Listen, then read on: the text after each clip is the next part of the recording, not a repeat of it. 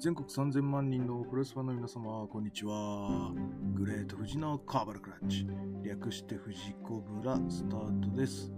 えっ、ー、と、今日は、えー、土日の、まあちょっといろいろまとめてみようかと思います。えっ、ー、と、あの、テイクオーバーのプレビューを撮った後に、あのまあちょっといろいろ予習しようかと思って あのまだわかんない人と、あの、NXT のね、過去文を見たりとか、一応してました。で、あの、あのブラックハートは結構いい選手だなと思いましたので、ああ、ノーマークかなと思ってたら、最後あの、あの、スーサイドトペみたいな、後ろ向きの、あの、えー、ダービアリングやってるやつ、えー、の、そうそう、そのトペを失敗してるツイッター動画をそういえば昔見てた、昔っていうかな、えー、1週間前ぐらいに、おお見てたなと思って、こいつかと思って、あのツイッター見た時は、うわーやべえやことするやつだと思ってたんですけど、それ以外は結構いいんすよね。で、なんか昇格の噂があるとかなんかウェブで見たんですけど、してもなんかおかしくないみたいな。あの、戦車に乗る人みたいなギミックなんでしょ？やっぱアメリカ好きそうじゃないですか戦車とか。なんでメインに上がっても全然人気出そうだし。ただなんかあの化粧品売り場のおばちゃんみたいな感じなのがちょっと気になりますけど。あのー、女子特有のちょっともっさりしちゃうみたいなのがない。ちょっと骨太でかつ、えー、受け身のスピードとかもしっかりしてるしあと抑え込みとかあっち系の、なんつうの、引き出しとかもなんかありそうな、あと切り返しとかも、うん、なんか考えてそうな感じだったので、クリエイティブかつ基礎がある人のように見えました。あの、スーサイドのトペ以外はいいなと思いました。あれ、なんで、えー、あれかなと思う。ま、なんて言うんでしょうね。あれ結構、結局あれ、場外で頭打ってっからね、あれ。嫌だなと思ってます。あの受け身の上手い人とかああいうの議論っていろいろあると思うんですけど、まあ、結果頭が打たないのが一番いいなと思うのでそうなんですよ。その過程全部受け身良くてもあそこで頭打っちゃうとあの嫌ですよね。はい。でなんでそこまで嫌だっていうと私はすごい現場を見ているのですごい嫌なんですよ。あの UWF の静岡の大会があったんですけど、まあ、そこでですね、その、この、こう両手をこう塞いで、後ろ向きで、あの、トペをする選手がいまして、はい。で、同じくですね、あの、受ける人が 避けたかなんかして支えなかったんで、そいつコンクールに頭ガンぶつけて、もうパックリ割れちゃって、で、もう試合も結局そいつは復帰しないで、2対1みたいなのでパッと笑わしたんですけど。でもうしょうがないから救急車で運ばれてっていう。売り工業のイベントでね救急車沙汰になっちゃったんで、まあ、もうちょっと次は使われないかなとか思ってたんですがまああのー、毎年やらせてくれる、えー、すごい切符のいいあの主催者ですごい助かったんですが、えー、あのでそのあの 流血して救急車で運ばれた男があのボジョレー女房ですので。俺もう終わったわと思って女房大丈夫もうええー、って感じでした、はい、なのですごい危険なのであのあんまりやってほしくないですね、はい、まあまあまあまあまああのレベルとか言うとキリがないんですけどね、はい、一応思い出があるので、はい、特に気になります。はい。であのもう一人あのキャリアンクロス？なんかこう日本語名で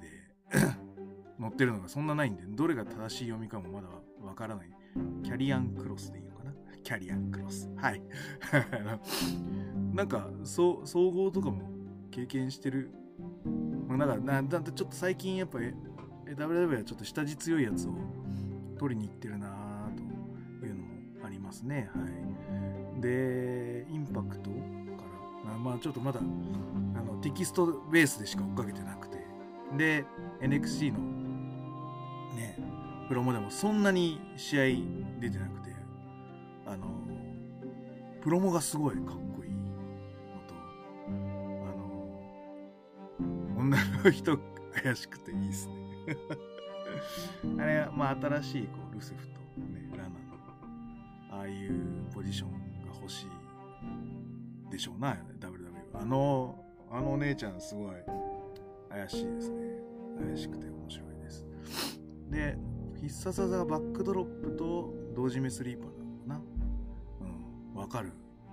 俺も最近バックドロップをちょっと優先順位上げたいなと思ってるし、フィニッシュが同時目コブラなんで、ちょっと後追いで、はい、いろいろ参考にさせてもらおうかと思います。ただ、あの、俺はあのバックドロップのやり方は好きじゃないです。あの横にぶん投げるやつね。はい。あれあんまり好きじゃないです。あれは何でかというと、あれも怪我しやすいやつです。あの単純後ろ投げとか、うん、あのー、ね、あのアメリカンプロレスみたいにこう持ち上げて一気に下に落とす。一気に下に落とすのは結構きついんだよね。バンプ、すごい高いとこから後ろ気味取るような感じなの、結構痛いんですよ。はい。ただ、首引いてれば頭ができるんですけど、あの横のやつは、あの多分、受け身の仕方がすごい大事だと思います。あの、なんつうの、こう、首をすぼめるような形で、うっっていう感じの やつが多分正解なんだろうな。で、あれ、すごい怪我しやすいんですよ。で、なぜかというと、あれ、受け身の上手い人ほど多分怪我しやすいと思ってて、あの、よくね、ジャーマンとかで、こう、受けるときに万歳して、こう腕でカバーするとかってあると思うんですけど、あの、あのバックドロップでちょっと万歳をしちゃうと、あの肩打っちゃうんですよね。はい、で、横に回るので、万歳して肩が引っかかりになっちゃってて、回りきらなくて、そのままその勢いが肩に乗っかっちゃうんで、結構肩が怖いっすね。はい。なので、ちょっと受け身のやり方セットで、うん、うん、浸透させないと険は危険技になりかねないぞとちょっと思っちゃいます。はい。えー、なんですが、バックドロップを見せ技にしてるのはすごくなんかいいなと思いました。ただあれ、メインロースターとか、スマックダウンとかローとかだとバックドロップは結構大丈夫なのかね大丈夫なんですか？かな？なんかちょっと、ちょっと気になりますけどね。はい。だから、こう、ムーンサルトみたいにしちゃうバックドロップに変わっちゃうのかななので、ああいうバックドロップは今しか見れないかもしれないよね。なんで、良かったなと思います。はい。で、その予習をしつつ、土曜日は、ちょっと嫁の家族が来てたんですけど、ちょっと抜け出しながら DDT を見ました。はい。で、何が見たかったかっていうと、その高木三四郎と剣王のですが、あのー、やっぱりちょっと高木選手のコンディションが悪すぎましたね。なので、ちょっと試合としてはちょっと成立しないレベルのものになってたかなと思います。で、やっぱり樋口選手とか、まあ、松永もすごいコンディションが良さそうでしたよね。まあ、松永違う意味で動け動けなんですけど、あの特に樋口選手なんていうのは、すごく、うん、対応してたし、うん、良かったんですけど、高木さんやっぱりね、復帰試合だし、病み上がりだし、コロナでトレーニングもできないし、コンディションが悪いのは、まあ、ちょっと仕方ないとかっていうのを抜いたとしても、あれほどだと、攻める方も手加減しなくちゃいけなくなっちゃうので、やっぱ中途半端に見えちゃいますよね。やっぱり相手がグッドにならないですよね。そうな。の、拳王が中途半端にお客さんが見えちゃったという評価は、まあ、全てコンディションが悪い受け手のせいだと思うので。そこは ちょっと気ぃつけないといけないかなと思ってます。はいまあ、だからといって、KO もね、あのすごいコンセプトありありで来てるっていうわけではなく、うん、多分あの35、45のターゲット層のに、えーと、敏感に引っかかる言葉遣いと,、えーと敏感に引っかかる対戦相手っていうのを彼なりにリサーチしてぶん投げてるんだと思うんです。それがあの田村清だったり高木三四郎と絡んだ方がそのノアがこう集まってくれそうな3545の不安層に合うんだと思うんですよ。で、コメントでもまたいたぞとか、ああいうのを意識的に使ったりして、昔、プロレスファンだったんだけど、離れちゃった層っていうのを、あの、今後は取り込んでいこうとしてるわけです。まあ、確かに DDT とは層が違うので、うん、交わらないとか、あの、合わないっていうのは大事だと思います。で、今の DDT 層ってやっぱり20代から30代、35ぐらいなのかな、カーレット層のような気がするし、僕もね、その45ラインの ところで、10年前は DDT てた世代ですけど、今は違いますしね。はい。いう感じなので、お互いターゲット層が違うので、交わらないっていうのは、まあ最悪、最後は正しいんですけど、ただ、どちらかというと、ね、いいコンディションの高木さん、素人バチバチやって、まあ、お前もいいとこあるじゃねえか、じゃあお互い、ね、違う道でやっていこうぜが良かったんですけど、あれじゃきついよ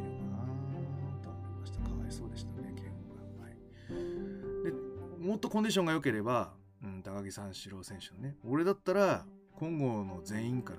理不尽な技を受けて、もうボロボロに負けちゃった方が高木三四郎かわいそうって言われるので俺はだって俺だったらそういうやられ方はしたいかな。それで剣をもう引き立ちしますしあの徒党を組んで暴れたやつみたいなのになりますし、うん、両方引き立つような気はしたんですけどね残念でしたね。はい、はい、まあそういうのあってでその後その義彦竹下を見ておおこういうのねあるんだねあのね、AJ、アンダーテイカーをイメオマージュしてんだねと思って。で、あの、まだ見てなかったので、その流れで AJ アンダーテイカーを見て。で、なんか謎だった、あの、効果音、殴る効果音を入れるときと入れないときはなんでなんだろうなって、その、吉彦と、あの、竹下の時に思ってたんですけど、AJ と、あの、アンダーテイカーの時も、うん、もう実際そういうのがあったのなんか音出てないっぽいなと思ったら、あの、フィーリングでつけてるんですかね、勝手に。ただ、その、ね、効果音もアメリカのやつだと、もうなんかこう、皮を、こう、物で殴ったような、パスンっていう音だったりするのを、日本だとその、なんかバラエティのゲシゲシみたいな あの音だったりとかして、まあなんかそれがちょっと現実味がない、ないないのかな、とか思ったりと